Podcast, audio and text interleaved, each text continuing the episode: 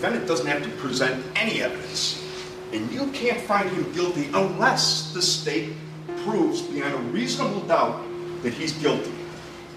What happened to Laquan McDonald was a tragedy. It's not a murder. Provide Jason Van Dyke the presumption that he's entitled to, and don't allow the state to add a, another tragic chapter to this story. From WBEZ Chicago and the Chicago Tribune, this is 16 Shots, the police shooting of Laquan McDonald. I'm Jen White. This week, jurors heard testimony from witnesses called by Jason Van Dyke's attorneys.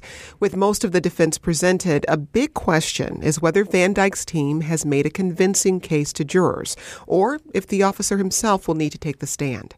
The Tribune's Stacy St. Clair and Megan Crepeau have been digging into that question. And you two have been asking attorneys and legal experts about this the past few days. Stacy, did the people you talked to have an opinion about how well the defense has presented its case? Yeah, I think the people that we, we spoke with thought the defense, you know, had presented a solid case. They praised the animated video, which for the first time sort of showed the shooting from what is reported to be Jason Van Dyke's perspective. And they thought the expert witnesses were strong, but almost across the board, they said if Jason Van Dyke wants to, you know, walk out of that courthouse a, a, free man with a not guilty, he needs to get on the stand and, and, take it over the line. Megan, what factors do people say Van Dyke's attorneys will weigh when they're trying to decide if he should testify on his own behalf? Well, what we heard from just about everyone, everyone noted that this is a self defense case. And in a self defense case, it is really, really difficult to get an acquittal without the person getting on the stand saying, This is what went through my head at this time. Here is why this was justified. Here's why it was self defense. And in general, you know, that has risks. You're opening yourself up to cross examination. You're giving the prosecution an opening to even potentially get into some of Van Dyke's past, citizen complaints, that sort of thing. And you're giving them an opening to play the video yet again to ask you, Officer Van Dyke, is this first shot where you felt scared when he collapsed on the ground? Is that where he felt scared? Is really that what was going through your head when this person is lying on the pavement? Uh, that's going to be tough. Stacy, how effectively has the defense presented Van Dyke's perspective without calling him to the stand? Well, they've tried to do it in a couple ways, and um, probably the, the biggest way was actually the prosecution calling his partner, Joseph Walsh, to the stand. Because Joseph Walsh used the exact term that Jason Van Dyke would need to use in this case when he said, I believe Jason Van Dyke had a reasonable fear for his safety. If the jury finds that Jason Van Dyke did have a reasonable fear, they have to acquit him. So Walsh was a strong surrogate for Jason Van Dyke um, on the stand. And, and there was that dramatic moment, right, during his testimony where the defense had him come into the well of the courtroom and demonstrate what he said Laquan McDonald did. Now, the video doesn't match it. And even the animated video provided by the defense doesn't match um, what Joseph Walsh said happened. But it, it, was a strong visual for the jury, a powerful moment for the defense, even if they weren't the ones who put it in motion. Megan, since Officer Walsh took the stand, did we get any kind of preview about how prosecutors might push back against Jason Van Dyke's testimony? Well, potentially, yes, a preview, and in a way, kind of a do over. If they saw any weaknesses and they want to kind of get a second chance at challenging this perspective, then they would get to do that if Van Dyke takes the stand. Stacy, you've been covering uh, the courthouse for a long time. How do officers do historically when they're testifying on their own behalf? Um, historically, you know, the, the few officers that are charged with police involved shootings um, do very well when they testify uh, on their own behalf because the inclination of the jury is to disregard e- everything else and just focus on the officer who's saying, Look, I'm telling you, I have a dangerous job, and I felt in fear for my safety when I pulled the trigger on, on this gun. And um, juries have have overwhelmingly, you know, sided with officers on that. But at the same time, we saw in Dallas just last month an officer who testified on his own behalf, and the jury didn't buy it, and uh, he was convicted and, and just recently sentenced to 15 years in prison. If Jason Van Dyke's defense team doesn't put him on the stand, is it possible we could see a different surrogate for him, for instance, his wife? I don't know that you would see his wife as a as a witness in this case. She's not on the witness list as far as we know, and there's really nothing she can add about the shooting because she wasn't there. Megan, looking ahead, what do you expect to see from the defense team in the coming week? Well, uh, we believe they plan to call a psychologist who could also act as kind of a surrogate witness presenting what might be Van Dyke's perspective. This is a doctor who actually examined Van Dyke, and I believe it was 2016. He is purported to be an expert in the way that police shootings affect officers' perceptions, reactions, memory when they go through a stressful event like an officer involved shooting. So he might get up there and say, Officer Van Dyke's uh, perceptions were likely not the same as you see on the video. And that's been a really consistent theme through this whole defense. That video is evidence, but it's not from Van Dyke's perspective. And that's something that this doctor could speak to. Again, another witness who's presenting Van Dyke's point of view without getting Van Dyke on the stand. That's Megan Crepeau and Stacy St. Clair with the Chicago Tribune. They're our partners in this podcast. Thanks to you both. Thank you. Thank you.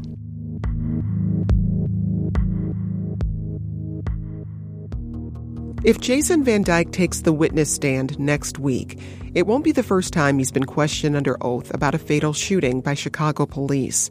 He had to give a 2008 deposition in a lawsuit brought by the family of an unarmed motorist who was shot to death by some of Van Dyke's fellow officers. Attorney Terry Ekl represented that family and took the deposition.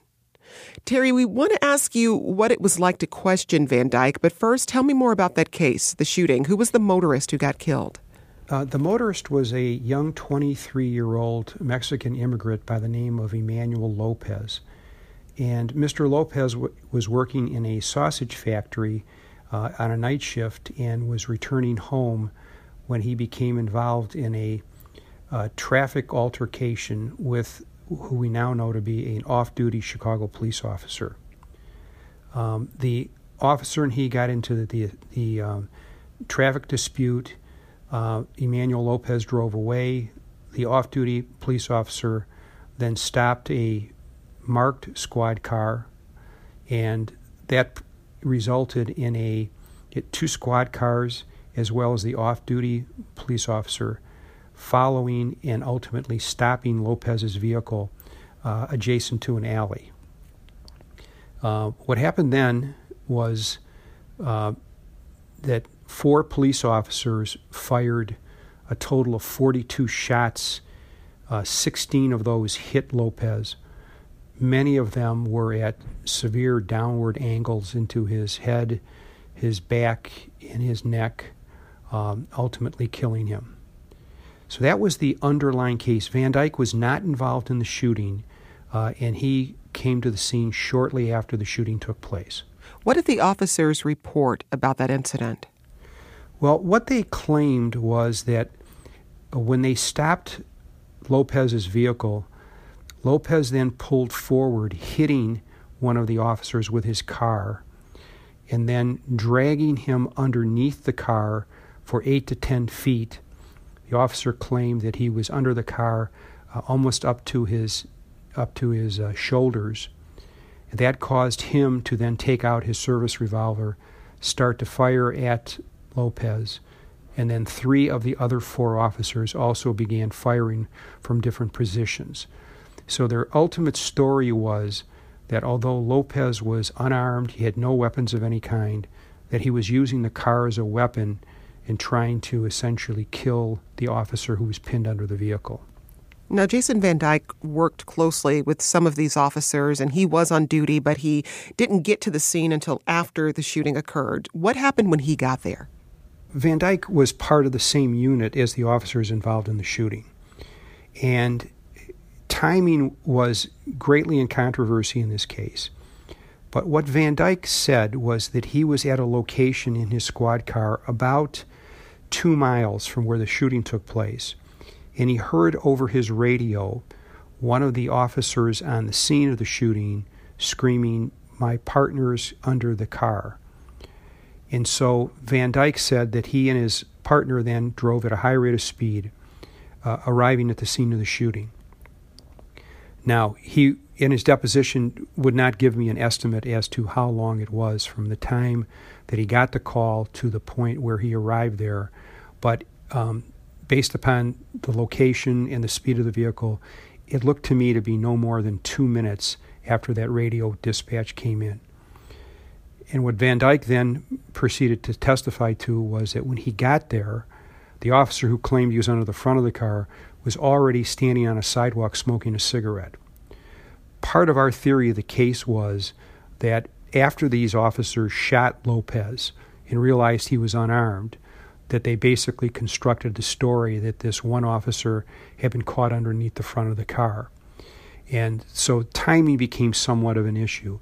But um, Van Dyke was there. And the other thing was, Van Dyke gets this phone call, and then when he gets there, he claims there's already five squad cars there.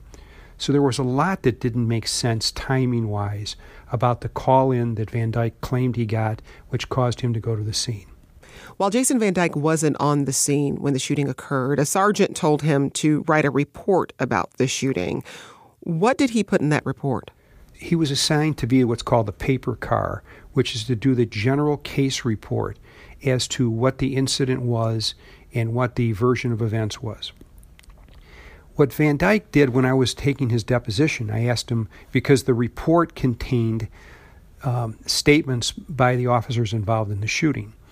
And I was trying to uh, question him about the circumstances surrounding those interviews and what the demeanor and the condition of the officers were and essentially what their stories were. And when I asked him in the deposition whether he talked to anybody, he said, No, I did not talk to anybody at the scene of the shooting. Well, I showed him his report where he's got all of these statements attributed to the other four, five officers.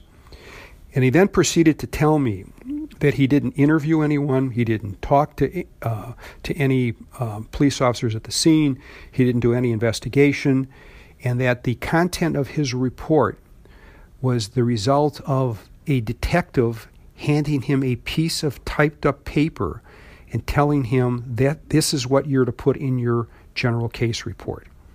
He couldn't identify who that police officer was. He did say it was a detective and indicated that the piece of paper was given to him at the station and that he would have thrown the piece of paper away. So rather than conduct interviews himself and find out what these officers had to say, Van Dyke was essentially told what to put in his police report. We looked at the deposition transcript and, and you really pushed Van Dyke on this issue. What did you take away from his story about how this report came to be? Well, it was consistent with what I believe, based upon my experience, is what the goal of it, the, the Chicago Police Department c- conducting investigations concerning shootings of fellow officers, which is to have a consistent story. And the investigators who were at the scene, in, first of all, in this case, they interviewed all the police officers together, and they came up with a version of how this shooting went down and wanted to make sure that what Van Dyke put in his police report was consistent with that. So they essentially told him what to put in his report. So it was an effort to main, maintain consistency as to how the shooting allegedly occurred. You represented Emmanuel Lopez's family in a wrongful death lawsuit against the city. From your perspective, how truthful was the story that Van Dyke reported? In terms of what he testified to, I didn't so much quarrel with whether he was telling the truth or lying. I just found the whole set of circumstances to be absurd. Um, starting with the timing of when he arrived, as to you know where people were at the time he got there, and then the fact that he's being told what to put in his police report. Um, I believe that's true. I don't think he's lying about the fact that some detective told him what to put in the report. But that's frankly, you know, not the way this investigation should have occurred. So it wasn't so much believing that he was being untruthful about what happened, but I just found the whole scenario to really be absurd as to how this thing was investigated. So, Terry, when this shooting took place, Jason Van Dyke had been out of the police academy for less than four years. He gets handed that version of the shooting to report under his own name. What do you think it teaches a young officer like Van Dyke? Well, it's always difficult to try to to try to analyze what impact a particular case had on a person. But I have been involved in code of silence cases in the past. Uh, and I think what happened in the Lopez shooting and Van Dyke's um, dealings or experiences in that case are consistent with the belief that when that a Chicago police officer has that when he gets jammed up, the other officers are going to attempt to help him get out of the problem he's in. So, could be that his involvement in the Lopez case reinforced that belief. And when you questioned Jason Van Dyke, he was under oath. How did he handle your questioning? Well, I, I didn't find him to be a particularly good witness. I thought he was um, somewhat condescending at times, a little bit arrogant. Um, uh, you know, so I didn't think I didn't think he was a particularly good or persuasive witness. I guess is the best way I would I would say it. Was it difficult to get information out of him? There was a lot of I don't knows and I don't recalls and I don't remember. There were a ton of those, and that's very typical when you question police officers about the specifics of an incident. You know, when, when I asked him, for example, from the time of your call to the time of your arrival, how long did it take you? I don't know. Well, can you estimate? No. So you get a lot of that. Um, you know, they don't want to pin themselves down to anything. So you know, he was he was using the I don't know excuse in answer to a lot of questions. Now, as we know, Jason Van Dyke is on trial for his own shooting, first degree murder charges. He's opted for a jury. Based on your experience as an attorney and your experience questioning Van Dyke, do you think it would be a good idea for him to take the stand? Well, you know, I've been asked this question before, and in a self defense case, or the justifiable use of force, which is the defense in the Laquan McDonald shooting, it's very difficult to try to advance that defense without the shooter testifying. So you start off with the fact that to advance the defense that he is he is using, it's really really hard to convince a jury that his use of force was justified because it's what was going on in his mind at the time of shooting. You know, what was he thinking? What were his perceptions? Why did he do what he did? And he's the only person that can testify to that. So, on the one hand, I think it's almost imperative that he testify to advance that defense. The other side is he could get really, really annihilated by the prosecutors and cross examination. And that exists in a lot of cases where, as a defense attorney, you may want to put your client on, but you've got to weigh where am I at right now in the case versus what could happen if I put the client on the stand to testify. And the defense is going to have to make that decision as to whether they think that their case will get better or could it get a lot worse if they put Van Dyke on.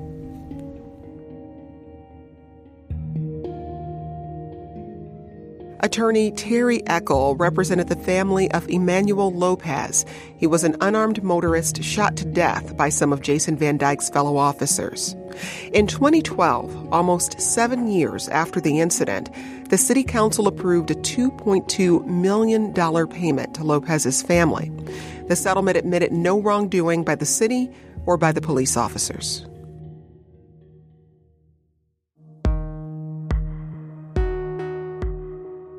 16 Shots is a production of WBEZ Chicago and the Chicago Tribune.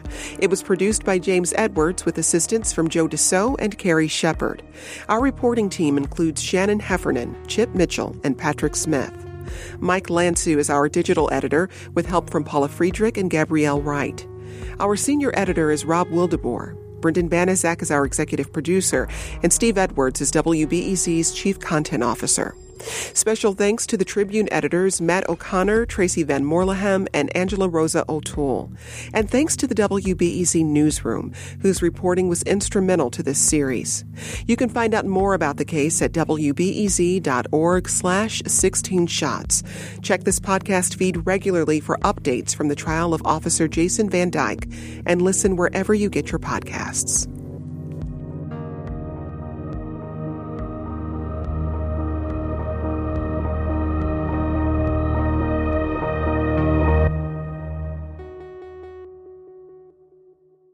Now, more than ever, facts matter. That's why the journalists at the Chicago Tribune are committed to quality journalism, relentlessly pursuing the truth and providing you with the stories that impact your community, as well as your daily life. Get fact based journalism, and support the future of investigative reporting, like 16 Shots, by subscribing to the Chicago Tribune today. Visit chicagotribune.com slash 16 shots for a special subscription offer just for listeners of this podcast.